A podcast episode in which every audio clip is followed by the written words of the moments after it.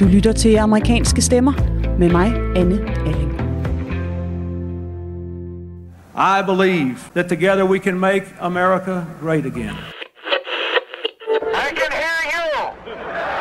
I can hear you. The whole world hears you.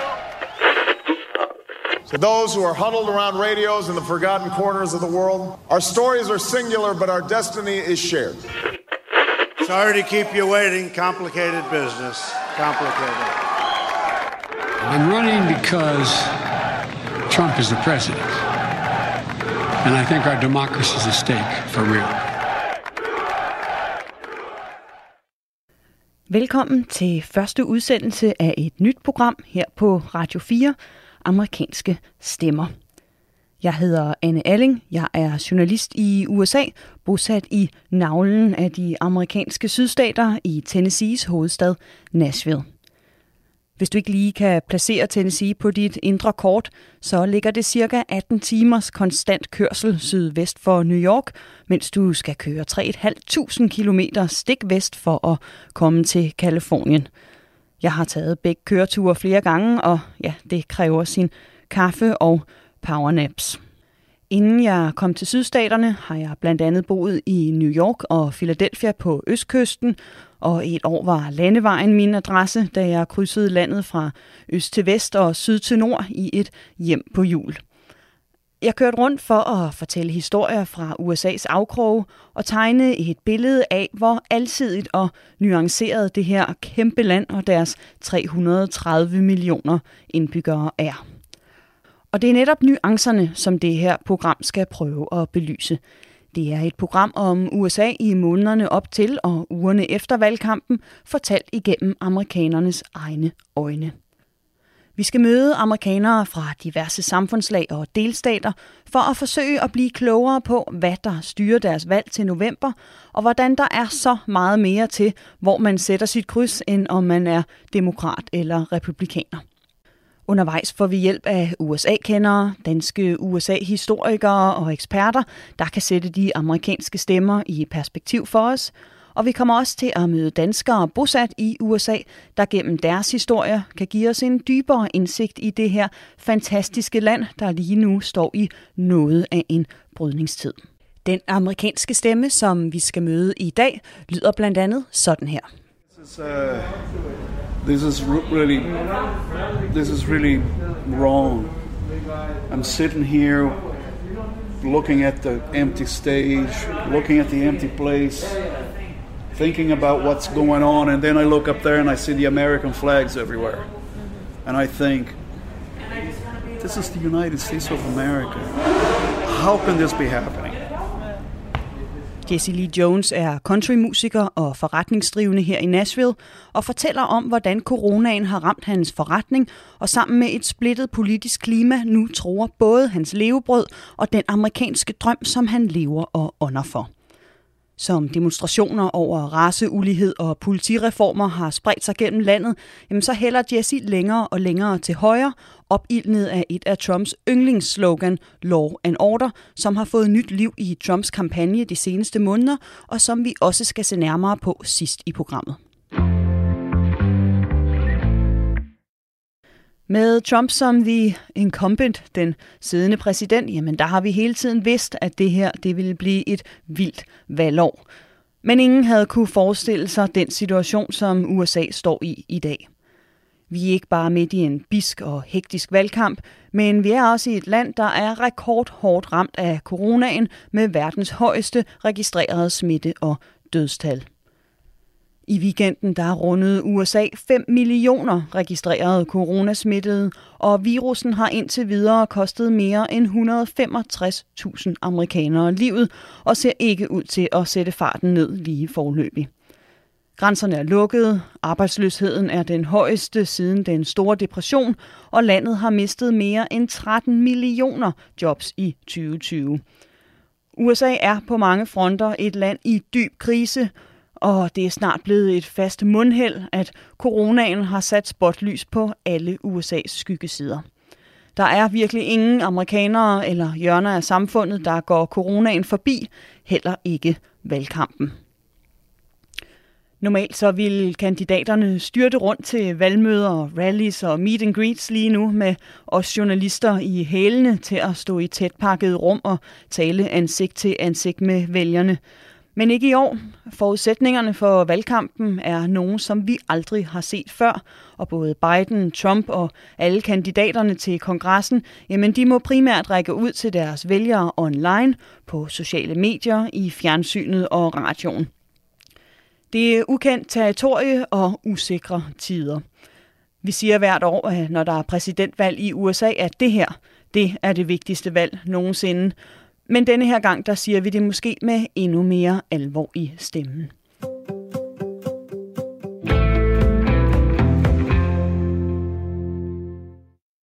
Vi skal til at møde dagens amerikanske stemme, men lad os lige først tage et blik på nogle af ugens nyhedsoverskrifter.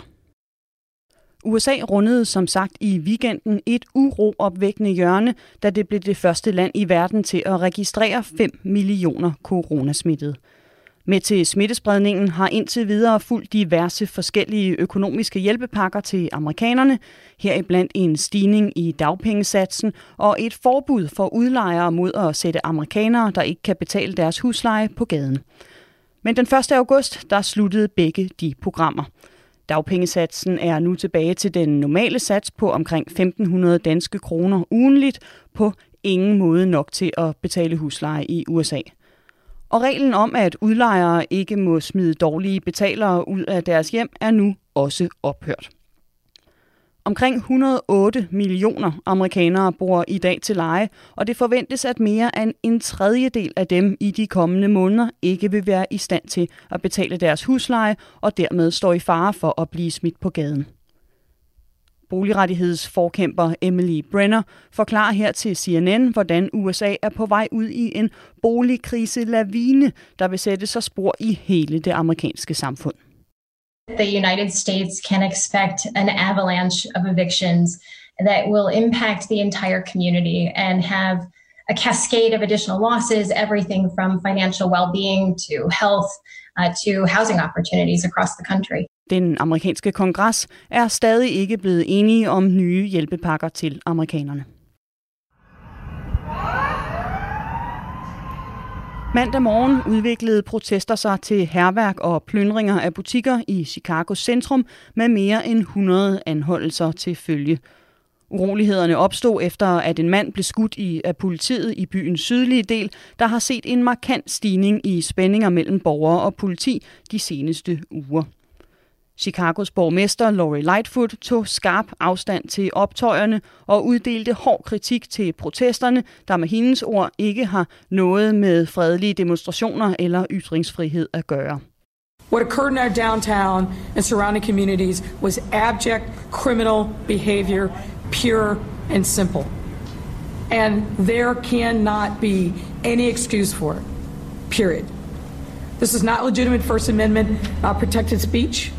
These were not poor people engaged in petty theft to feed themselves and their families. This was straight up felony criminal conduct. Chicago er en af de byer, der indgår i Trumps såkaldte Operation Legend-plan, hvor i føderale styrker fra blandt andet Homeland Security og FBI sendes til store byer for at bekæmpe kriminalitet og slå ned på voldelige optøjer. You know, of the top four candidates uh, for the Democratic nomination, please welcome Senator Kamala Harris. Og så skete det endelig.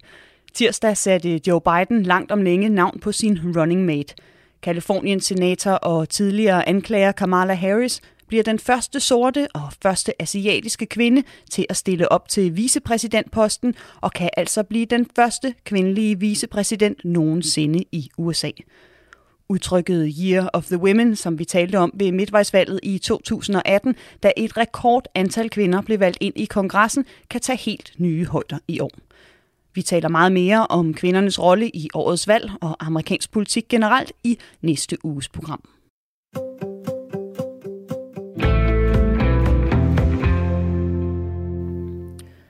Og med det nyhedsoverblik skal vi nu til dagens amerikanske stemme. I dag skal vi møde Jesse Lee Jones. Han ejer baren og spillestedet Roberts Western World, den nok øh, mest kendte såkaldte honky tonk her i country-hovedstaden Nashville. Jessys historie er indbegrebet af den amerikanske drøm, men også en drøm, som coronaen nu har sat i fare, og en drøm, der bygger på et billede af USA, som Jesse har svært ved at genkende i dagens konfliktfyldte amerikanske klima.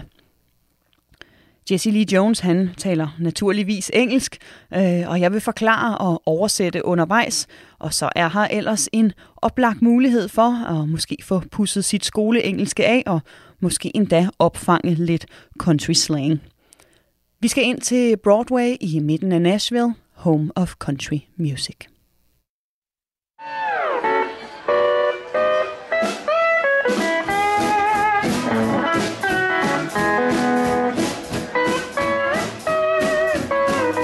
Mens New York har Times Square, LA har Hollywood Boulevard, så har Nashville Broadway. Det er en gade dekoreret i neonskilte og med fortovene fyldt af piger i cowboystøvler og denim shorts og mænd i jeans og cowboyhatte. Det er her Jesse Lee Jones' Honky Tonk Roberts Western World ligger. Hello, hi, how are you? Emily. I'm Anna, hi Emily. Hey Jesse, how are, How are you? Good, I'm good. Hey, Em, sit, sit, sit down. Jesse har ejet Roberts Western World siden 1996, og baren og spillestedet har lignet sig selv lige siden. Henover de gamle lædersæder er væggene dækket af legender, Dolly Parton, Ernest Tubb, Elvis' korsanger, alle de store stjerner har været her, og Jesse passer perfekt ind i indretningen med sit Elvis-hår, spraglet skjorte, jeans, et enormt bronze bæltespænde og kobberstøvler.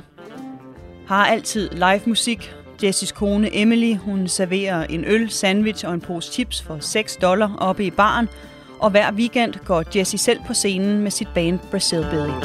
I'm king to the roving wind that brings the northern end. Along the dusty trail, I'll take my stand.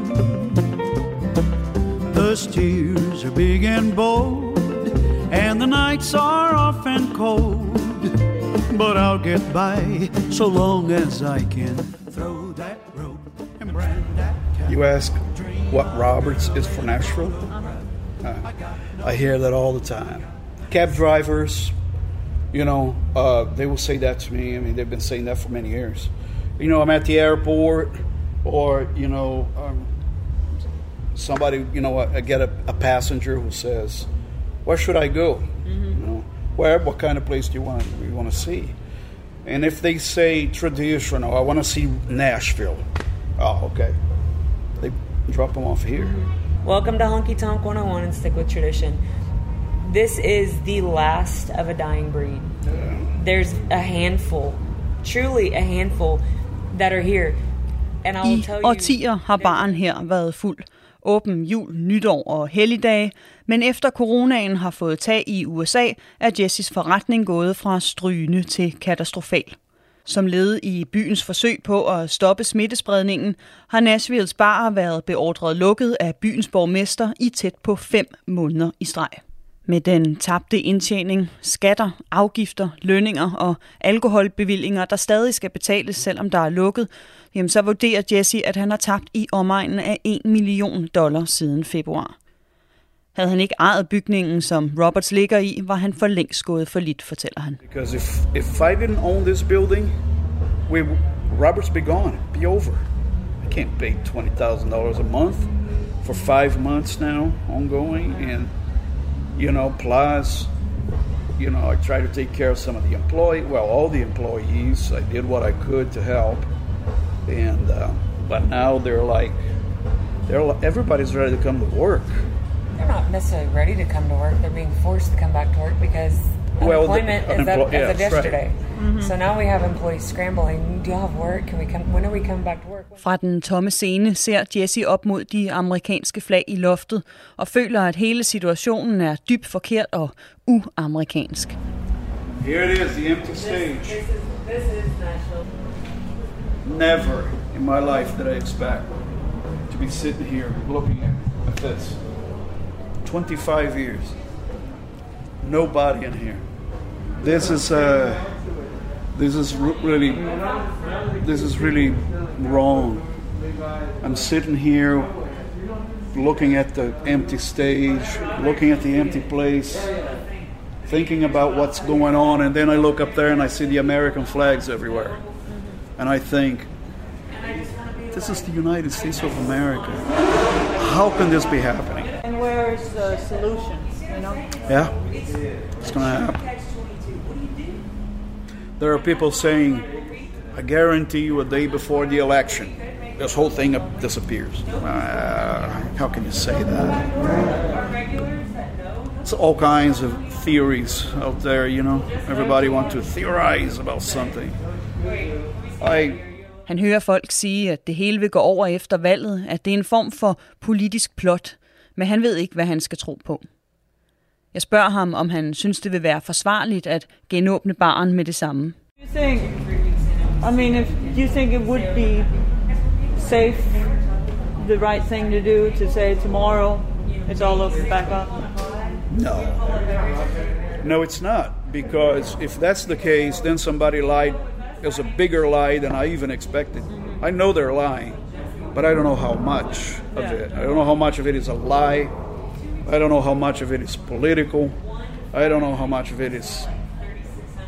If tomorrow they, they just said, let's re- reopen, I hope they're smarter than that. Yeah. Because then we're going to find out who done it. I mean, it's a vicious circle then, you know? Like, how is this ever gonna.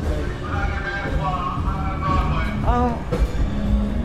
What? It, oh, there's the That's police, the huh? punishment. He says, please put on your mask. Masks are mandatory, even if you're on the sidewalk. But they're not enforcing it. They're just hollering at it. They're putting it on the billboard. Mens vi står og snakker op ved scenen, så kører en politibil forbi udenfor og kalder gennem højtalerne, at alle skal have masker på.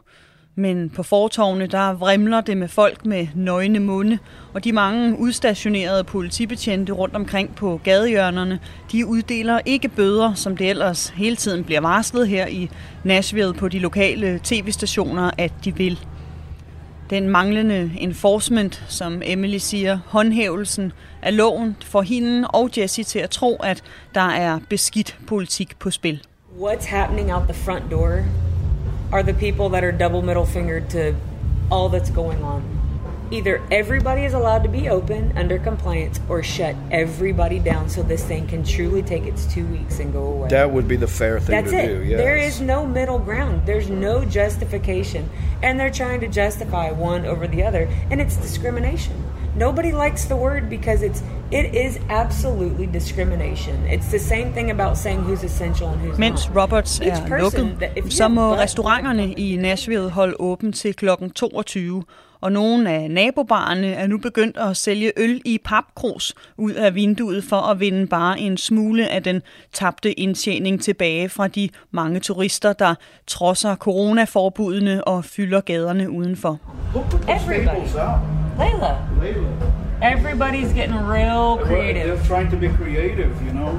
Bag enhver stærk mand, der står som bekendt en, øh, en stærk kvinde, og Emily hun må virkelig holde Jesse hårdt i tøjlerne, mens han står og ser pengene passere forbi uden for sine lukkede døre, og bliver mere og mere i tvivl om, hvad der er problemet, og hvad der er løsningen på smitten såvel som økonomien. I have to study the situation and would it make sense to I told him it Well, exposes, look at- look at all of but it exposes our staff and employees Well, but they, but they are now of their free the free will and accord. They are saying, "Please get us back to work." Dilemmaet minder Jesse om, om den prioritering mellem kapitalisme og kvalitet, som han som henholdsvis forretningsmand og musiker har stået over for i årevis. Why don't They you just open up the windows, play music, and then sell drinks out of the door? because it it it takes away from who and what we are. You have to be here for the environment. We're not Listen. here for the for the. we we done we done said we done said this this every once in a while I think about this. I don't think about it often, but when I do think about it, it really bothers me. There are nights that we are packed, then there are nights that we're not. And then when I come off the stage, I have to tell myself, we're different. We dare be different. So we're not playing this music, and we don't have our the front of the building, the windows wide open, and blasting music some like some of these guys do, and this new stuff. It's very different. Well, it's changed. So, so what I'm saying is, there are times that I feel that, you know, these people are making all kinds of money, money hand over fist, and I have to just remember that I made a commitment, not, not to make the hand, you know, I mean, not to make the money, but just be true to this. Jesse har tit måtte huske sig selv på, at Roberts er Roberts, fordi det er anderledes, fortæller han. At han ikke skal lyde og være som de andre, men være tro mod traditionerne. De traditioner, som coronaen lige nu er ved at tage livet af. And I'm thinking if that is the risk of corona too. Like you can keep uh, pizza places open because you can do takeaway. You can keep these bar open where you sell beer out of the window. But the the cultural, like the, the, the pearls, we would say in Danish, of American culture, Exactly. they depend on people coming in, The taking essence- their time, They and have it's to. disappearing. And The- I'm looking at yeah. the to-go sign, to-go food and drinks, and there's no way Nashville is going to be able to stop this.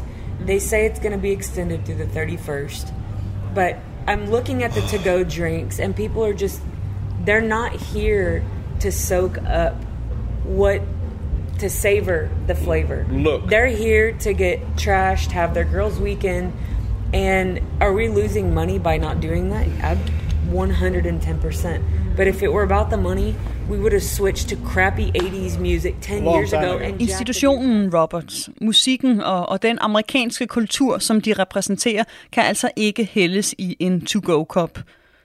Jesse's Brazil Billy og nogle af Roberts øh, faste bands er på det seneste begyndt at livestreame koncerter fra scenen, hvor fansene så kan se med på sociale medier derhjemmefra.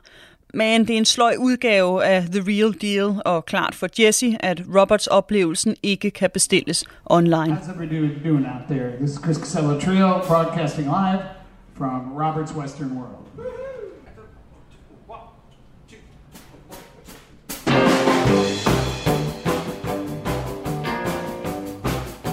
Efter snart fem måneders nedlukning er Jessys pengekasse snart tom, opsparingen er brugt og pensionen er hævet.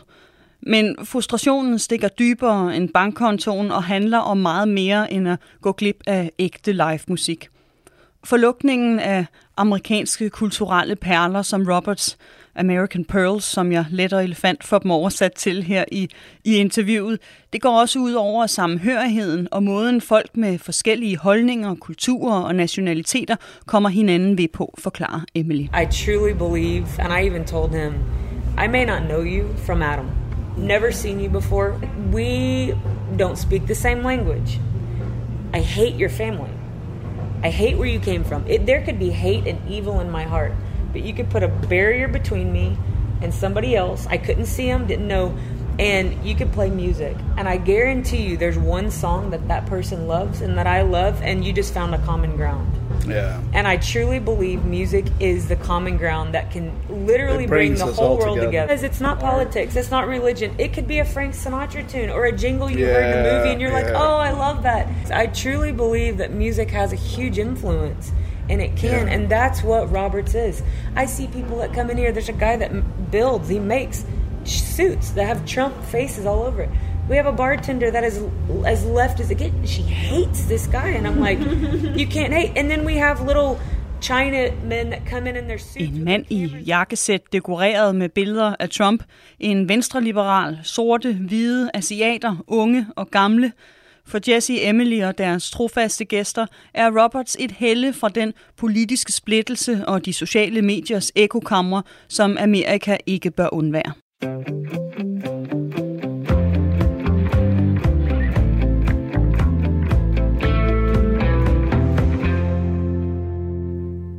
Du lytter til første udsendelse af det nye program her på Radio 4, Amerikanske Stemmer, hvor jeg i dag taler med honky tonk ejer og musiker Jesse Lee Jones. Her i Nashville, Tennessee, har det som i store dele af resten af landet lyttet sådan her i nyhederne den seneste tid. Allison, Nashville was scheduled to move into what they call phase three today. They have a four phase program to open the city but instead they're going to stay in phase two. That is because an increase of new cases Som coronatallene bliver ved med at slå rekorder, jamen så bliver planerne om genåbning igen og igen udskudt, og Jesse er som forretningsdrivende dybt frustreret. Men også landets politiske situation og det anspændte klima blandt den stigende splittede befolkning giver ham stressrynker i panden. Udover vores møde på baren har Jesse og jeg holdt kontakten løbende de seneste måneder og netop talt om hans syn på landets politiske situation. Det er samtaler, som vi har taget over telefonen for at undgå unødig smitterisiko. Last time, last time we spoke was just after the uh, the second close down, and they said back then that it was going to be two weeks, but I'm guessing you you still shut down, right? Yep, yep, sure. We uh, we sure are. I mean, you know, welcome to the land of the free and the home of the brave. I mean, I told you before. I mean, this is this is so un-American. It- This is unbelievable. Where the hell are we going with this? I just don't understand. Jesse vil ikke have almisser fra regeringen i form af hverken dagpenge eller stimulus checks. Han vil tilbage på arbejde, men som tiden går, føler han mere og mere, at han er fanget i et politisk magtspil, hvor den almindelige, hårdt arbejdende amerikaner er blevet taget som gissel. Oven i hatten, så har byens ledelse nu vedtaget en 34% stigning i ejendomsskatten i forsøg på at redde den skræntende økonomi. Jesse, han er rasende. So that tax increase are going to affect your building Are too, you right? kidding? That's going to affect everybody. Mhm. Now, you, you tell me what kind of sense that makes. It's like saying to a cab driver, you know, uh, you're not driving your car anymore. Your car is not roadworthy. It's done. Hey, by the way, I'm raising the taxes on your whatever it is. You see what I'm saying? It's like, what? Jesse har altid set sig selv som midtermand, når det kommer til politik. I 90'erne stemte han på Bill Clinton. Ved årtusindskiftet satte han kryds ved George W. Bush. Men siden Obama, der efter mening var startskuddet til den splittelse, der i dag dominerer blandt amerikanerne, så har han følt sig politisk hjemløs. It's uh, it's it's just been black and white. What is? Why are we treating everybody? And I mean, politics in this country is like that anymore. It's like this divide, black and white, black and white. This can never change. I'm telling you, until we start looking at each other as a man or a woman. See what I'm saying? I don't care how color you are. You are a man. You're a child of God like me. America is is a reality. It has been for for many decades. It's been just a, just wonderful, and here we are now, stuck in the middle, stuck in the middle with, you know, we're stuck in the middle. Som I nok har kunne fornemme gennem interviewet, så elsker Jesse The Land of the Free, og det skarpe øre har måske kunne opsnappe en sydamerikansk accent. Jesse han er nemlig ikke bare amerikansk patriot, han er også immigrant. Og for at forstå hans kærlighed til de forenede stater og den frihed, som Red, White and Blue repræsenterer for ham, skal vi tilbage til 1970'ernes Brasilien.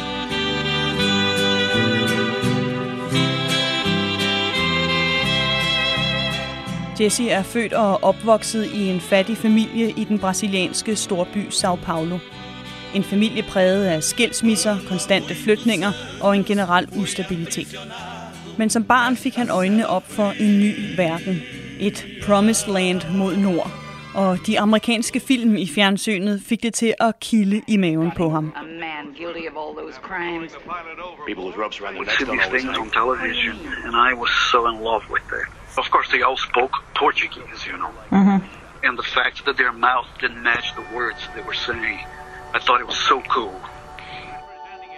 Og hvis forelskelsen ikke allerede var i hus, så blev den faststøbt, da han for første gang så en ægte amerikanerbil på fortorvet i Copacabana. I lived in Copacabana for, for a year or so with my uncle, and uh, there was a very famous singer. He used to park his car there on that side, extremely wide sidewalk, and it was a Trans Am. Oh my gosh. Jesses drøm var klar. Han ville til USA. John Denvers sang Country Road var indbegrebet af amerikansk country for ham, og mindede ham om brasiliansk folkemusik, og var samtidig så anderledes end alt han var vant til. You know, I thought John Denver was as country as you go. And, uh, yeah, first song I've ever learned. Country roads. country roads take me home. Igennem sin øh, kirke i Sao Paulo fik øh, Jesse kontakt til en kristen familie i den amerikanske delstat Illinois, der arrangerede et udvekslingsophold for ham, da Jesse var 16 år gammel. The rest is history. For Jesse har USA været definitionen på drømme og stabilitet i modsætning til det liv, han kom fra. I sine unge dage i Illinois havde han en kort karriere som politibetjent, inden han flyttede til Nashville i jagten på en musikkarriere. I went to I went to school, uh, Illinois Central College, to be a police officer, and that's what I was going to do. And my idea was to be a cop in Chicago. Og det er her kæden nu er ved at falde af for Jesse. Ikke bare rusker det i hans patriotiske hjerte, når politikerne forhindrer ham i at arbejde, og han må lukke sin forretning, som han selv har slidt og slæbt for. Men efter den seneste tid at have set demonstranter plyndre forretninger og kaste fyrværkeri og flasker efter politiet, så har han fået nok. This is ridiculous. Some things are unacceptable. You can't allow certain things to happen because it become it becomes anarchy. Mm. Let me tell you why. If any of these protests or protesters uh, that are that are vicious, that are thugs, that are bad, if they were doing that in Brazil, if they were doing that in Italy, Mm-hmm. if they were doing that in some countries of the world, they'd be gone. You'll never see them again. Period. When I hear 40, 49 police officers in hospitals in Chicago, I say absolutely. If I was the president or if I had the power and authority to do that, I would. I'm going to send some people over there to help you guys. Absolutely. Demonstrationerne som dem i USA de seneste måneder var, som Jesse siger, ikke gået i Brasilien. Og selvom han ved, det er et fortal af demonstranterne, der tager voldelige metoder i brug, er grænsen alligevel nødt til at blive trukket hårdt op, mener han. cities, and that was the same way in Nashville too. Like it's a very small percentage or part, or if they're even part, you know, of Mhm. of the demonstra- of the demonstrators who are doing this. So it seemed to be a Mhm. very small crowd of of people who are Well, but you see, here's the deal, though. Let me, yes, you're right, but it's not right. And I'll tell you why. Mhm. Because these bad guys, these thugs, whoever they are, they're coming in from out of state, from other towns, they're whatever it is. Mhm. They're coming in, and what they're doing is they're they're infiltrating these protests, which otherwise could have been a peaceful protest. But it's all it takes is one, Annie. Jesse støtter altså 100% op om præsidenten, når Trump han sender føderale styrker til demonstrationer, som dem vi har set for nylig i Portland, Oregon. Ikke fordi Jesse mener, at folk skal forhindres i at demonstrere, men fordi han mener, at grænsen mellem protester og anarki er hårfin. Og netop anarkiet var, hvad Jesse beskyttede sig selv og sin forretning mod, da han tilbage i maj stillede sig ud foran Roberts med rifler hen over skuldrene, da 10.000 vis af demonstranter fyldte Broadway i protest mod George Floyds død. Don't go in there and stop, you know, everybody's everybody's constitutional right to assemble, to demonstrate. But if you start busting windows and throwing bombs, guess what? I was standing in front of Roberts, armed to the teeth. And let me tell you, it was not going to happen. Mm-hmm. I cried with them, with my hands sticking straight up. I felt the emotion. And I knew that what they were doing was right. And what a great, wonderful thing that it is that we live in a country that allows us to do that. Jesse blev rørstrømsk ved synet af den store folkemængde og holdt hænderne hen over hovedet for at vise, at han ikke opildnede til sammenstød, men samtidig var klar til at forsvare sin forretning, hvis der skulle udbryde optøjer. I'm sure there are some police officers that are, you know, not cases. I know, I've seen it. But but most of them are people like you and I who just decided to be a cop. Now,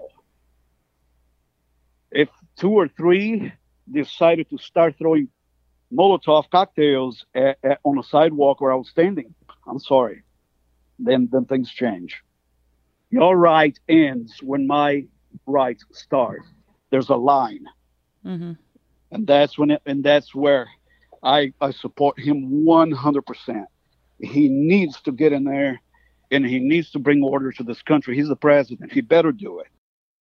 Mens Jesse håber på ro og orden i gaden, jamen så frygter han det værste for landets fremtid. Det her er det vigtigste valg i hans mands minde. I know that they say this every time an election time comes around, but they will say this is the most important election of a you know of our times. I know that they all say that it's cliche, but I'll tell you the truth. I think that it will be. This one is very important. America is unfortunately in a, a very detrimental uh, a very detrimental year. I think the year of 2020 will never ever be forgotten. This No. is this is a year for the history books, that's for sure. I hope that Emily's not right when she says, "Baby, this is not over. This is just starting." Oh no, no, don't say that. I I hope this is going to be over soon. But if this is just the start, anyway, better breaks. Things are going to get really ugly. You're Letty Cuddly. Well, the cattle are prowling. The coyotes are howling. I'll play dog against bone. Spurs are jingling. Cowboys singing.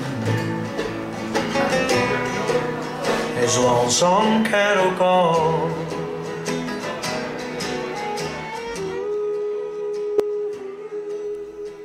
Det var Jessys historie. En musiker, forretningsdrivende, immigrant og amerikansk patriot, der altså nu trækker mod højre og Trumps valgkampslogan nummer et, Law and Order, lov og orden. Og det skal vi se lidt nærmere på nu. Law and Order er en populær genganger i amerikanske valgkampe, og hvorfor det er sådan, det har jeg talt med lektor ved Center for Amerikanske Studier fra Syddansk Universitet, Niels Bjerre Poulsen om. Niels Bjerre Poulsen, det er jo øh, bestemt ikke første gang, at vi hører det her slogan Law and Order i en, øh, i en amerikansk valgkamp. Hvornår var det, at, at Law and Order det rigtig sådan brød igennem i, i amerikansk valgkampsregi? I virkeligheden går begrebet øh, helt tilbage til det vilde vesten og til cowboyfilm. Der har været en stribe cowboyfilm i Hollywood, der alle sammen hed Law and Order. Så hele billedet af en sheriff, der ligesom kommer og, og tæmmer et, en, en vild by og, og skaber orden, er selvfølgelig det mentale billede, mange amerikanere har af begrebet. Men mm-hmm. det er for alvor i 1960'erne, at, øh, at begrebet law and order får, får politisk øh, tyngde. Øh, to politikere især, George Wallace, øh, guvernør i Alabama, stiller første gang op som demokratisk øh, præsidentkandidat i, øh, i 1964 allerede, og overrasker sådan set mange ved at kunne tiltrække mange hvide vælgere, særligt i syden, øh, hvide mm-hmm. arbejdervælgere, som måske ellers havde stemt demokratisk, men som nu ser det her med law and order som en direkte reaktion på øh, demonstrationer for borgerrettigheder, demonstrationer mod Vietnamkrigen osv. Wallace stiller sig op en gang til i 68 øh, som uafhængig kandidat, og øh, stiller igen op på law and order med nogle klare racemæssige konnotationer. Folk ved godt, hvad han taler om, når han taler om law and order. Så taler han om de øh, optøjer, der har været i amerikanske storbyer 65, 66, 67, øh, 68. Mm-hmm. Øh, anti-Vietnam demonstrationer, øh, mere militante øh, sorte øh, nationalister, de sorte panter, og efterhånden jo også senere sådan mere ekstremistiske øh, oprørsgrupper som The Weathermen, som, som øh, er i, konf- i, i kamp med politiet. Og, Så, øh, så, er det der, så er det der, vi tror, at, at Trump han har, han har hentet strategien af det hos Wallace? Nej, ej, jeg tror, der er et mellemled, og det er Richard Nixon. Mm-hmm. Øh, Nixon lancerer i 1968, der taler han netop om, hvad han kalder en Southern Strategy. Øh, mm-hmm. En af hans øh, vejledere eller rådgivere taler om, at der er altså for hver sort vælger, øh, det republikanske parti mister øh, ved at, at, at tale om lov og orden, der får man to nye hvide vælgere, som måske er parat til at forlade det demokratiske parti. Så Nixon mm-hmm. overtager, forsøger ligesom at tage luften ud af George Wallace's lov og orden strategi. Og, og jeg tror, at de fleste ved, hvad det drejer sig om på det tidspunkt. Det er storbyer i brand og, og fredelige forsteder, der er truet, fordi mm. storbyer er, er, bliver set som farlige steder. Nixon har en valgreklame, hvor han taler om urban jungles ikke? og peaceful mm-hmm. suburbs. Så selvom race aldrig bliver nævnt, så ved de fleste godt, at det er noget med øh, kriminalitet og minoriteter og, og demonstrationer. Der er selvfølgelig det dække, at der også er alle de her hvide anti-Vietnam-demonstranter. Øh, men, men det er ligesom de billeder, det fremmaner, og det tror jeg, at Trump direkte refererer til, øh, fordi han bruger andre af Nixons slogans også nu. Law and mm-hmm. order, the silent majority, ideen om det tavse flertal, som er øh, modstandere af de her voldsomme demonstrationer, man så i slutningen af 60'erne i USA. Fornemmelsen af, at USA er ved at gå op i limningen, og der er øh, voldelige protester. Øh, særligt øh, efter mordet på Martin Luther King, øh, og mm. også drabet på Robert Kennedy, mordet på Robert Kennedy i 1968, er der jo voldsomme optøjer i, i mere end 100 amerikanske byer. Så, så hvad er det for nogle vælgere, både Nixon, men, men også Trump prøver at tage, tage fat i, og, eller få fat i med, med, denne her, med, med denne her retorik? Ja, det tror jeg er, er, er, meget klart. Øh, beskyldningen også dengang var, at demokrater var sådan henoverridende, de var soft on crime, ikke? Det er jo mm. så en bestemt type kriminalitet, vi, vi taler om. Øh, her, øh, både nu og dengang øh, ødelæggelse af bygninger eller voldelige demonstrationer, konfrontationer med, med politiet. Og, øh, og det var dengang og også nu især en appel til hvide forstadsvælgere. Altså hele billedet af, at storbyerne er, er farlige, det er, er demokratiske territorier, øh, det er typisk demokratiske borgmestre og måske også demokratiske guvernører, og jeres liv i forstederne er truet af al den uro, der er i, i, i storbyerne. Mm. Øh, det var Nixons øh, målgruppe helt klart, og det øh, er også Trumps målgruppe. Det er den gruppe vælgere, han har tabt allermest hos, hvis vi skal tro meningsmålingerne.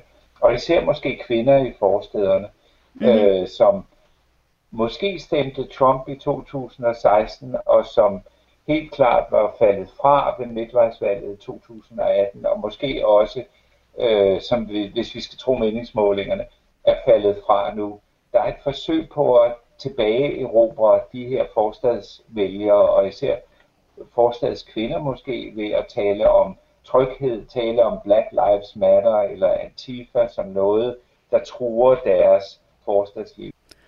Og så tænker jeg, hvad er så Bidens modtræk til det her? Fordi man hører jo altså netop republikanerne snakke om, om Biden, som at han er soft on crime, og at han ligger under sådan for, for de endnu mere venstreorienterede som Bernie Sanders. Og sådan. Hvad, kan, hvad kan Biden gøre for at, for ligesom, eller hvad gør han for at vise, at, at der ikke bliver total ravnerok i, i gaderne, hvis man vælger ham som præsident? Altså det er jo et paradoks, at, at øh, Biden bliver beskyldt for det, samtidig med, at øh, nogle af de øh, anker, som øh, den progressive fløj, det demokratiske parti, har mod Biden, er, at han i 90'erne var med til at vedtage øh, skarp lovgivning på, altså med straffe, three strikes you're out, og mm. højere straffe osv. Så, så det er en, en, en hårfin balance for ham. Jeg tror måske øh, skal man hæfte sig ved, at vi ikke er i samme situation som i 1968. Øh, mm. og ser vi på meningsmålingerne, øh, støtten til Black Lives Matter, eller i hvert fald støtten til, hvad de forsøger at opnå, øh, bekymringen over øh, diskrimination af sorte, øh, politiets diskrimination af sorte, så er der jo langt, langt større opbakning til det nu. Så, så man kan sige, på det punkt ser meningsmålingerne ikke så gode ud for den strategi, Trump har valgt at lægge, så kan man altid argumentere for, at det kan jo være, at der kommer nogle ting, som alligevel skræmmer nogle vælgere væk, ikke? hvis der kommer meget voldsomme øh, uroligheder. Jeg vil nærmest sige, øh, hvis vi ser på situationen i Portland, så den omstændighed, at Trump sendte de her føderale tropper ind, som ingen rigtig vidste, hvad, hvem var, og som ikke havde navneskilte på uniformerne, og som kørte i lejede, umærkede biler, det var jo i sig selv med til at optrappe konflikten. Og efter de mm. så er trukket ud igen, har vi jo set konflikten øh, blive øh, nedskaleret øh, betydeligt. Så og nu går der så er, rygter om, at de er på vej ind igen, hører jeg. Ja, man kan sige, øh, Portland er en særlig by. Der er der øh, ret store miljøer af anarkister, altså på samme måde som vi i Danmark har set øh, besættere på, på Nørrebro eller andre steder, som sat brand i gaden, så, så er der de miljøer også i en by som Portland, og det var nok ikke tilfældigt derfor, at alle byer valgte øh, Trump Portland til sådan en slags øh, magtdemonstration. Men, men man kan sagtens tiltænke nogle af de grupper at øh, hjælpe Trump i denne her sag, hvis der virkelig mm. kommer voldsomme konfrontationer og store ødelæggelser osv. Men lige i øjeblikket tror jeg ikke, det ser ud til, at det er det, der kommer til at rykke kvindelige forstadsvælgere for, for alvor. Og nogle af dem, som siger, at det er det, der bliver afgørende for dem, at de måske egentlig havde tænkt sig at stemme Biden, men nu vil de stemme Trump, det forestiller jeg mig stadig er en, er en ret marginal gruppe, som måske i forvejen lænede sig i retning af at stemme øh, Trump, og som mere kigger efter en, en, en undskyldning øh, for at begrunde det. Man kan sige, det, det svære for Trump i forhold til, til Biden har jo været, at han ikke rigtig kan beskrive ham som sådan en yderliggående venstreorienteret kandidat, mm. sådan som han havde håbet, han kunne med, med, med Bernie Sanders. Og i stedet for må han så beskrive ham som sådan affældig og i kløerne på progressive, eller rettere sagt yderliggående kandidater, at det i virkeligheden er dem, der styrer ham, ikke? Og derfor ja. er han bare et instrument for uh, Alexandria Ocasio-Cortez og Bernie Sanders og andre på den demokratiske venstrefløj. Og det er jo et spørgsmål, om, om man kan sælge det argument, og det bliver måske også sværere det øjeblik, uh, Biden faktisk, eller når han lukker uh, munden op om de her sager. Et spørgsmål mm. var jo, at Biden tilhænger af at uh, skære væk, fjerne bevillingerne til politiet, ikke? defund mm. police hvad han øh, straks meldte ud, at det var han ikke. Tværtimod tror jeg, at han vil bevilge flere penge. Spørgsmålet er mere til hvad?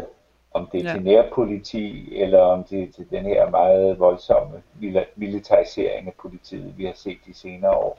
Vi får se, hvor effektivt et valgslogan Trumps Law and Order ender med at blive til november. Niels Bjerg Poulsen, lektor ved Center for Amerikanske Studier på Syddansk Universitet. Tak skal du have. Selv tak. Som øh, Nils han nævnte her i starten af vores snak, så er Law and Order ikke bare populært i politik, men har også sat navn til en række gode gamle westernfilm. Blandt andet en med Ronald Reagan i hovedrollen. Reagan han havde, som det nok er de fleste bekendt, en Hollywood-karriere, inden han blev præsident, og som øh, I kan høre her i traileren, så havde han helt styr på Law and Order, inden han gik ind i politik.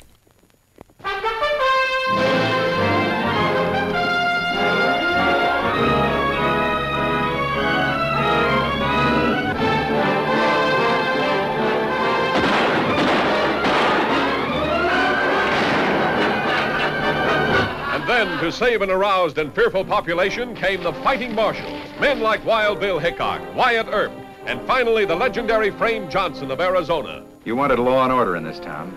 You've got it. I'll shoot the first man who starts for those steps.